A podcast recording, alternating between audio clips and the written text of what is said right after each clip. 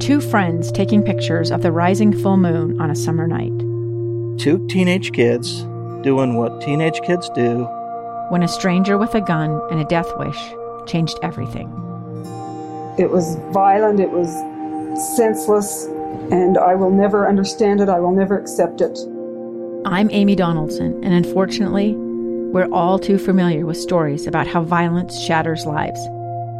But what we rarely see is how they are rebuilt.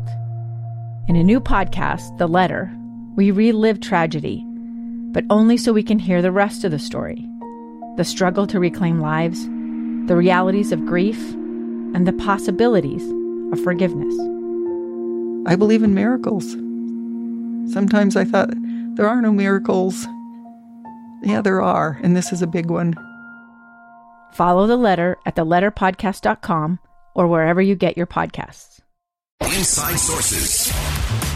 The eyes of the world, of course, are on China right now in the midst of the Beijing Olympic Games. And while their athletes are trying to pull out a win and the country is trying to look good on the international stage, will China win on the diplomatic front? Maybe not. Uh, China's image around the world is more tarnished than most people realize. So the question then is what are they doing wrong? And more importantly, how can America respond in a way that is better and right? Joshua Kurlantzick is a senior fellow for Southeast Asia at the Council on Foreign Relations and joins us now to give us some deeper insight into this. Josh, thanks for joining us today. Sure, no problem. So, give us some perspective in terms of where is uh, China on the world stage right now? Well, China is definitely a major global power. They've upgraded their military uh, significantly. They're sort of a little, maybe a little bit behind the United States in the ways that we would measure power, but not that much, and they've caught up quicker on the defense side than mm-hmm. people had uh, previously imagined. Yeah, well, let's from your perch there on the uh, Council on Foreign Relations. Let's get to some of that uh, diplomatic power and where they are. Chinese government increasingly aggressive in the diplomacy uh, standpoint. Give us a perspective on some of that kind of power there's no way to really conclusively measure, you know, the value of other countries sharing your political values or of other countries wanting to work with you. But it, it's an enormous inherent asset. So, like what we call Western Europe and the United States share pretty similar political values. There's a warmness that's been built up over time through positive diplomacy. China, on the other hand, it's become increasingly authoritarian over the last 10 years under the current leader, Xi Jinping, now more authoritarian than it was at any time since Mao Zedong was leader of China. And that has alienated a lot of countries around the world. They basically repressed freedoms in Hong Kong and are accused of genocide in the western area of Xinjiang. And at the same time, China has started to practice this, this extremely sort of assertive, aggressive diplomacy in which they basically tell other countries, do what we want, we're going to use, you know, economic or political. That's not really a winning tactic, you know, at all. It's sort of like, I don't mean to betray my age here, but it's sort of like the Michael Corleone style of negotiating. Like, you could win, you could succeed like that for a while, you know, especially as a very powerful country, but you wind up with very, very few real friends and that's a problem. And the second thing is that China doesn't have a lot of, of influence beyond its government, its military, and its economy, which is certainly a lot of influence. Right. But in the past, the U.S. had all sorts of vehicles of sort of portraying this idea of America. They weren't necessarily connected to the government. You know what I mean? Like Hollywood. Mm. You know, Hollywood is enormously influential in portraying an image of the United States. Like sports stars, right? Like going all the way back to like Babe Ruth, all these other ways that we would call soft power. China doesn't really have that because China is so repressive. They can't have those things like artists or athletes, etc.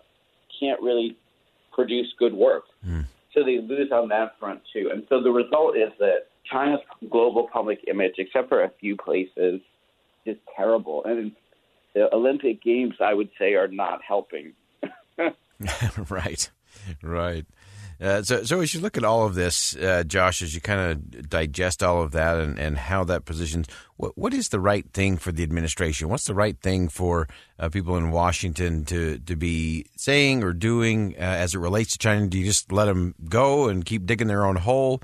Uh, do we just take time to sh- make sure we're shoring up all of our other strategic alliances? What's what's the thing that we should be doing in relationship to China?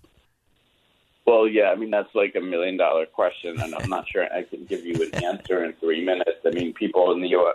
in the U.S. policymaking community probably have ten different answers. um, in terms of China's poor global image, my general view is if they want to go around bullying and coercing other countries, the U.S. should just let them do that, and other powers like France or sure Japan or whoever should just let them do that if they want to why stop a potential adversary? I'm not saying they are an adversary, but why stop a potential adversary when they're making mistakes? But in terms of the other issues, which are very serious issues, I, don't know that I can tell you that I have one answer. I mean, United States industry and services industries are enormously dependent on China. So it's different than the Cold War when, yes, it was dangerous. The United States and Russia had, you know, 8,000 nuclear missiles pointed at each other and there were many times of real danger, but there was no real economic linkage. So you're seeing actually right now, you order your latest, uh, you know, iPad and it takes like seven months to arrive, or you want your new Samsung phone, with many parts of which are manufactured in China. China's not purposely throttling the world's supply chains, but if they wanted to, they could throttle the supply chain, and the and U.S. consumers would be left, mm. re, and companies would be left massively adrift. Like if China just said tomorrow, we are no longer like we're we kick we're kicking Apple out of the country or we're kicking Tesla out of the country. Of course, that would be like a hurt them as well, but it's an un, it's a unique situation in which we are both ramping up military tensions with China while at the same time inc- incredibly economically interdependent. I would be lying if, if I told you that anyone has some complete coherent answer to that. Yeah. I think that one thing that the Biden administration is doing and the Trump administration tried to do too is in some areas that are really, really important, like semiconductors, chips, other things that can be used for military uses and are also critical to every, basically every industry relies on chips. Both Trump and Biden have invested a massive amount of money in shifting some of that production back to the U.S., building massive factories in Arizona and several states. So that's one answer. But I don't think there's any any great answer. And right now, the Biden administration has been struggling for months, literally, to develop and put out a coherent China strategy and they're struggling. Yeah, complicated, complex issues to be sure. Uh, Joshua Kurlantzick, uh, senior fellow for Southeast Asia at the Council on Foreign Relations. Appreciate your perspective. That's uh, it is complicated stuff, uh, but a lot of great insight there. Some things we all should be thinking about. Thanks for joining us today. Okay, thanks. Anytime. All right. As we look at all things happening China, again, that's going to be a complicated alliance uh, on some things and head to head competition on a host of others and how we navigate that is going to be a real test for the administration, for the military, and for all of us. That rounds out hour number one of Inside Sources here on KSL News Radio. We'll break for top of the hour news. When we come back, we'll talk some more about the politics of it all, where the sides are going, and what comes next. Stay with us. I'm Dave Cawley, investigative journalist and host of the podcast Cold. In October of 1985, a woman named Sheree Warren left work at a busy Salt Lake City office to meet her estranged husband at a downtown auto dealership. She never made it home. Sheree's car surfaced weeks later in Las Vegas. In the parking lot of a hotel casino. No one knows how it got there. Strange. It was strange. Both Sheree's estranged husband and her boyfriend raised suspicion for investigators. I kind of thought that he might have done something. But no arrests were ever made.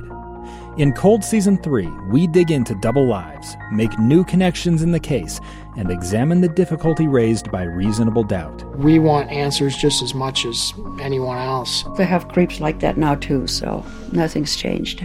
That's the new Cold Season 3 The Search for Sheree, now available anywhere you get your podcasts.